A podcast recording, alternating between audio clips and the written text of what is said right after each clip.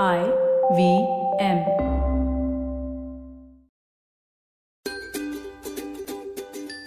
चलिए अब बाकी कामों से ब्रेक लें और थोड़ा मुस्कुराएँ, क्योंकि अब है स्माइल इंडिया का वक्त, जहाँ मैं, शिफा माइत्रा, हर हफ़्ते आपके लिए लाती हूँ मज़ेदार खबरें अपने ही यहाँ से, इंडिया के अलग अलग प्रांतों से। शुरू करते हैं कलकत्ता से, जहाँ रहते हैं 21 साल के शोभन मुखर्जी। इसे लोग पैडमैन के नाम से भी बुलाते हैं। क्यों? क्योंकि ये खुद शहर के सार्वजनिक शौचालय में जा जाकर औरतों के लिए सैनिटरी पैड्स रखते हैं। शुरू हुआ जब इस स्टूडेंट ने कुछ पैसे जोड़े, अपनी पॉकेट मनी में से तीन हज़ार रुपए के पैड्स खरीदे।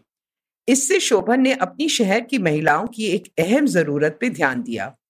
उसने खुद एक डब्बा बनाया जिसमें साधारण पैड्स होते हैं। सिर्फ़ दो रुपए में कोई भी औरत इसे ले सकती है। पैसे उस डब्बे में रखकर वो आराम से आगे का दिन बिता सकती है। शोभन एमएससी की पढ़ाई करते हैं और साथ ही ये नेक काम भी उसे कोई नहीं जानता और उसे आगे आने की कोई चाह भी नहीं। वो सिर्फ़ चाहता है कि किसी लड़की को दिक्कत ना हो। जब यूज़ एंड पे टॉयलेट्स में उन्हें पता हो कि ये सुविधा उपलब्ध है तो वो मन ही मन उस इंसान का शुक्रिया करेंगी जिसने ये हेल्प की। शोभन के लिए बस इतना ही काफ़ी है। वो ये नहीं सोचता कि इसमें मेरा क्या फ़ायदा है?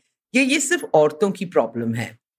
इस अच्छे काम के लिए फ़िल्म वाले पैडमैन अक्षय कुमार ने भी शोभन का धन्यवाद किया सोशल मीडिया पे। अब जब शोभन को लोग जान चुके हैं, वो औरों के साथ मिलकर कलकत्ता के हर शौचालय तक पहुँचने के कार्य में जुट गया है। घर बदलने में जान निकल जाती है। मुझे पूछो अभी अभी किया है।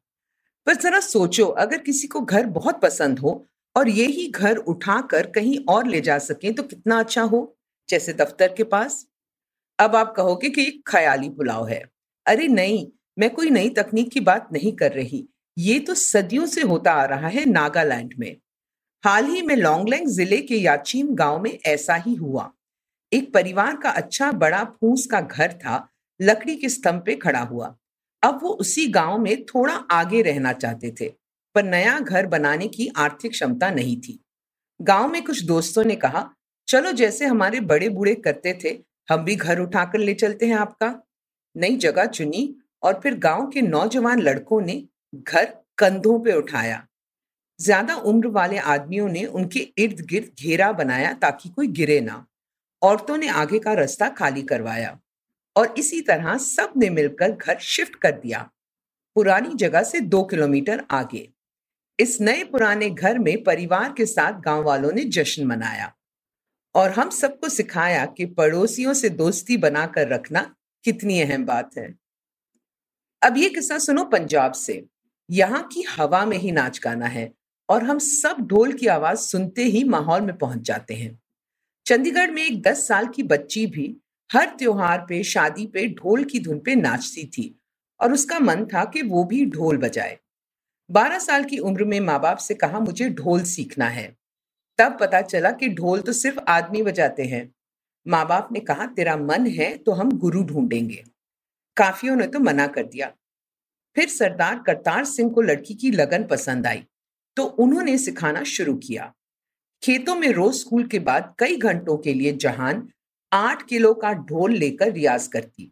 हाथ छिल जाते, कंधे दुख जाते, पर जब तक गुरुजी को ठीक न लगे, वो लगी रहती।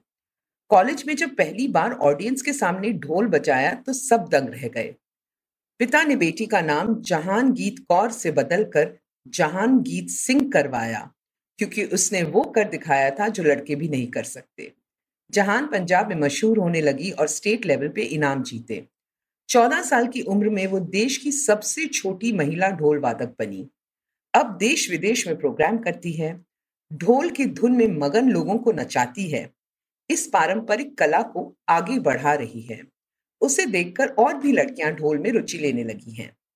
और गौर करने वाली बात यह है कि 21 साल में इतना नाम और शोहरत कमाने के बावजूद वो पढ़ाई पे भी ध्यान देती है। आजकल जहान पंजाब यूनिवर्सिटी से वकालत सीख रही है। कहते हैं ना पंजाबिया दी शान सच में बकरी है। ये आखिरी समाचार है मुंबई से। यहाँ अक्सर सुना जाता है कि ताजी सब्ज़ियाँ नहीं मिलती। लोग दुगना दाम देते हैं अगर कभी गाँव से ताजी सब्ज़ी, फल कोई किसान ले आए। और प्रदूषण की वजह से लोग बहुत बीमार पड़ते हैं। ये बात जॉर्ज रोमेडियस को बहुत खलती थी। जब उनका घर और बागीचा चला गया क्योंकि बिल्डिंग बननी थी वहाँ, जॉर्ज ने कुछ करने की ठानी नौकरी के साथ साथ पढ़ाई की। पता किया कौन सी सब्ज़ियाँ और फल उगाए जा सकते हैं छोटी सी जगह में। पिता चल बसे तो उनकी याद में जॉर्ज ने मुंबई में एक फ़ूड फॉरेस्ट बनाया। जहाँ सीमित जगह में नारियल, आम, पपाया, अमरूद, अनार और केले उगते हैं। खुद देखभाल की और आसपास रहने वालों ने बताया कि हवा साफ़ लगने लगी है, पक्षी आने लगे हैं। जब फल आए, जॉर्ज ने पास की बस्ती के बच्चों को खिलाए और जो कुछ बच गए थे, वो उनके बड़ों ने बेचकर पैसे कमाए। अब जॉर्ज ने अपनी एडवर्टाइजिंग की नौकरी छोड़ी और टर्निंग टाइड्स नाम की संस्था शुरू की।